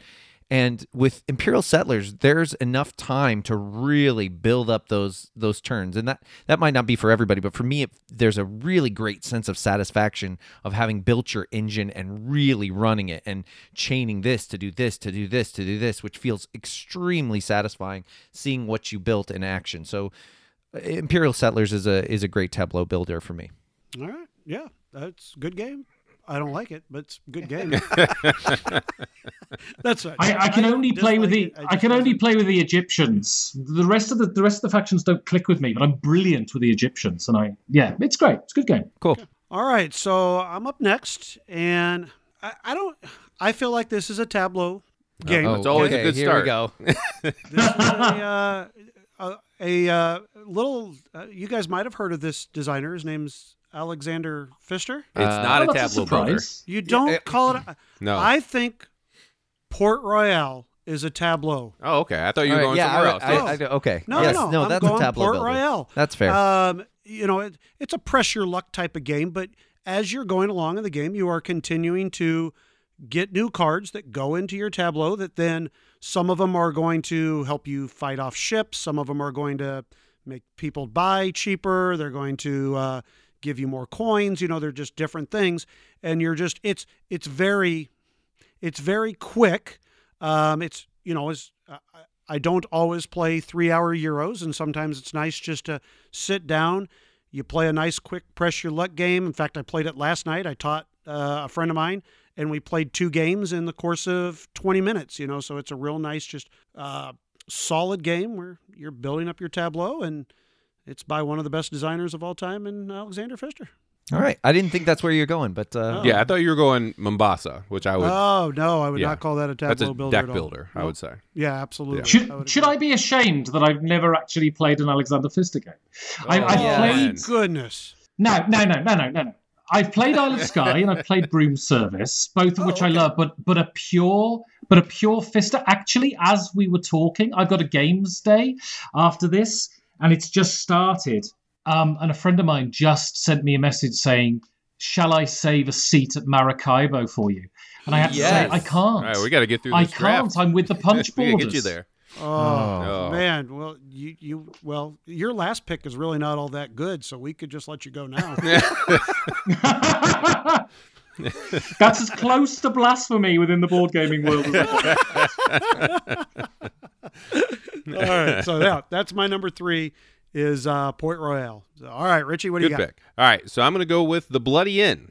ooh, yeah. Uh, so in this Oh, one, you, great game. Yeah, lo- lovely little card game. Uh, you are. Are you one family? I can't remember. If Yes. you're one family killing a bunch of people, or Yeah. you're a bunch Yeah. of competing You're- families killing people. Yeah. Uh, but in this, you are basically your tableau is also is going to be where you're burying the bodies, and also uh, it makes it easier for you to kill people as you build up that tableau. Uh, you just have to manage your money uh, through this. Uh, it's a it's a good balance of you know having to kind of push your luck with trying to kill people, hopefully not getting caught uh, by the police, and then also trying to you know get cash the checks out of their uh, out of the money that you've stolen from the from the people that you've murdered. So great theme, fantastic theme, and then on top of it, a fun game. It is though. It's really macabre and kind of the way that uh, that Ben was talking about that gleefulness. It's kind of what macabre. He, he just says words I just don't understand half the time. you should know that one. Thank you. I'm really the epitome of a dumb American. all right? I'm telling you. so the way that Ben talked about Last Will is, uh, I think this is sort of that too. You know, this, that gleeful. I'm burying this body, or I'm going to make you bury this body for me in your, you know, in your under your building or whatever. You know, there's a great stories with that. Yeah, I liked the game a lot though. It was fun. Yeah, I've solid only got to play it once, but I had Yeah, fun. black humor is the best humor. They always talk about British humor being being, you know, pitch black and the bloody inn is great. That sort of idea of, you know, yeah, killing people, taking their money and it being a jolly old jape is is is is is not just it, it's not distasteful at all. It's the basis of great comedy in my opinion. Right. Yep, absolutely. All right, Richie, what you got for your last one? Uh, my last pick was going to be Last Will. Um, Ooh, And better. and better. Uh, so I'm going to go with a game that I know is not popular uh, amongst uh, Chad and Clough, and I'm going to go with Elysium. Uh, it's a game that. Oh, uh, it's a great game. Thank you, but Ben, you need to s- come on over to Omaha. We got a we got a seat for you, buddy. Um, What what it- do you mean? I'm in Omaha. Oh yes, I'm sorry. and don't forget he likes Forum Trajanum, so it's not all roses. hey, we're not all perfect. That's okay. so in Elysium, uh, you are kind of drafting the cards out of the middle. Um, it has nice little, uh, I don't know, the, the little pillars that you're using to purchase the cards out of the middle.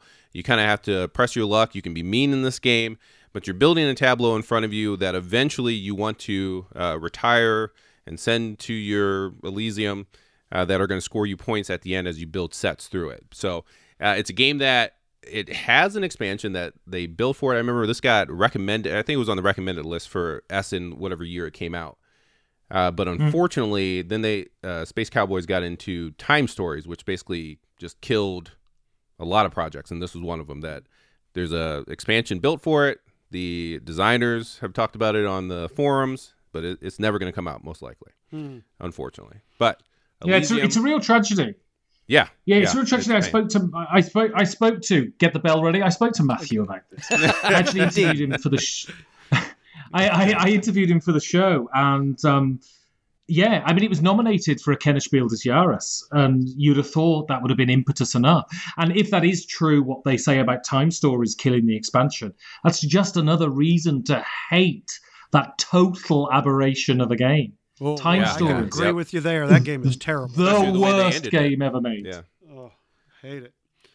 All right. But yeah, Elysium, go check it out. Give it some love. I like Elysium. I think. I mean, I played it five, six times at least. It just kind of got to be kind of samey to me, maybe a little bit. For I, I don't know. Maybe that's where I would say Well, an expansion would have helped. it would sure. have. Stupid time stories. Okay. All right, Chad. You Okay. got your last one. Yeah, I do. Go for it. Well, I I thought you're next. No, you're next. No, you are. No, you are. We're going back No, on. you're next. You go ahead. Ch- Chad. Oh, okay. Yeah. All Go ahead. all right, all right. Ben and I all right. will finish okay. this off. Okay, got it. Okay. I got it. Oh, okay. Okay. All right. Uh, well, so for my last one, I'm gonna take uh, I'm gonna take a tableau builder that includes dice, um, big chunky dice.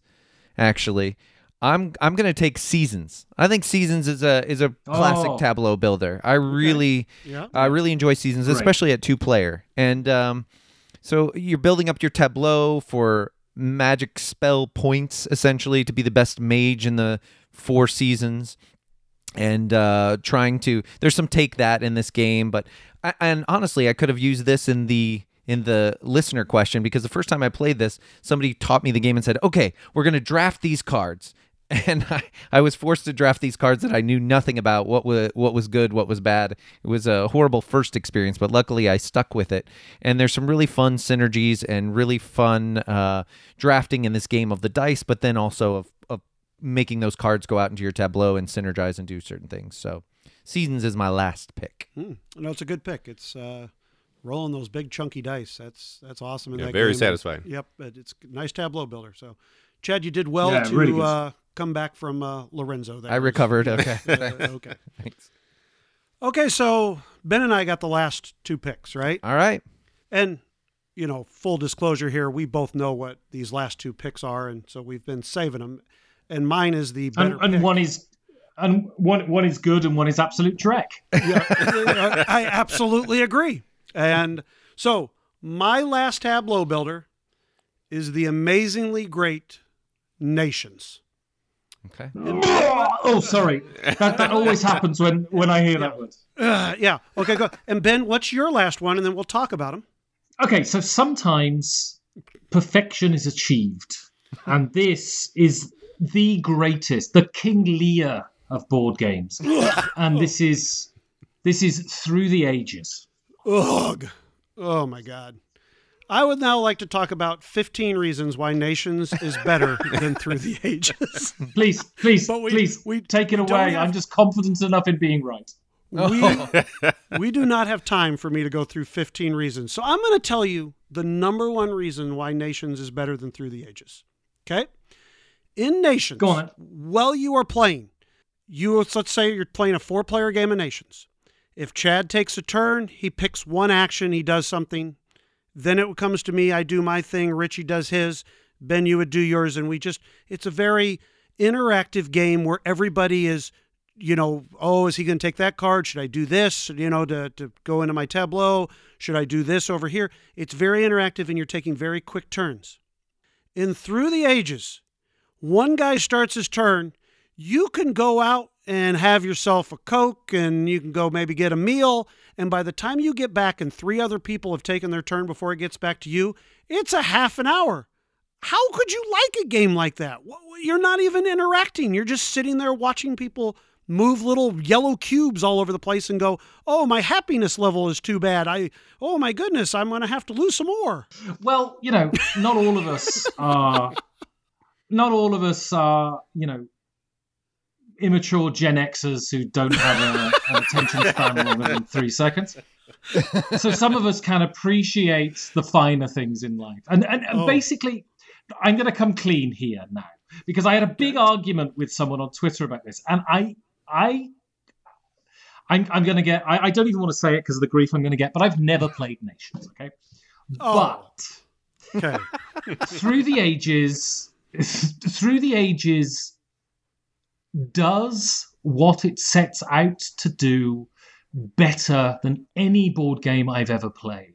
The sweep of history and the way Vlad Chvátil brings opinion through mechanism. So, for instance, he's no great fan of communism. And when you buy the Kremlin as a wonder, your military goes up, but your happiness goes down. When you fall into when you fall into theocracy, your happiness goes up, but your technology goes down. And what he is trying to do in that game is evoke a picture of the world according to Vlaada Chvátil. The game is a work of auteurism, much more than any other game I've ever played. And not only that, every lever, every camshaft, every piston in this game is interlocked together beautifully. I've never played a game that operates as well, that offers as much depth, and that is so dependent upon the actions of other people. And yes, your turns are long, but when you're not on your turn, you're watching with absolute eagle eyes to see what other people are doing.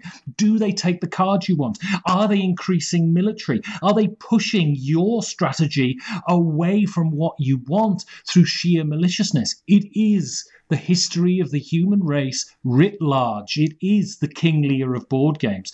And Nations isn't fit to wipe its bottom. Uh,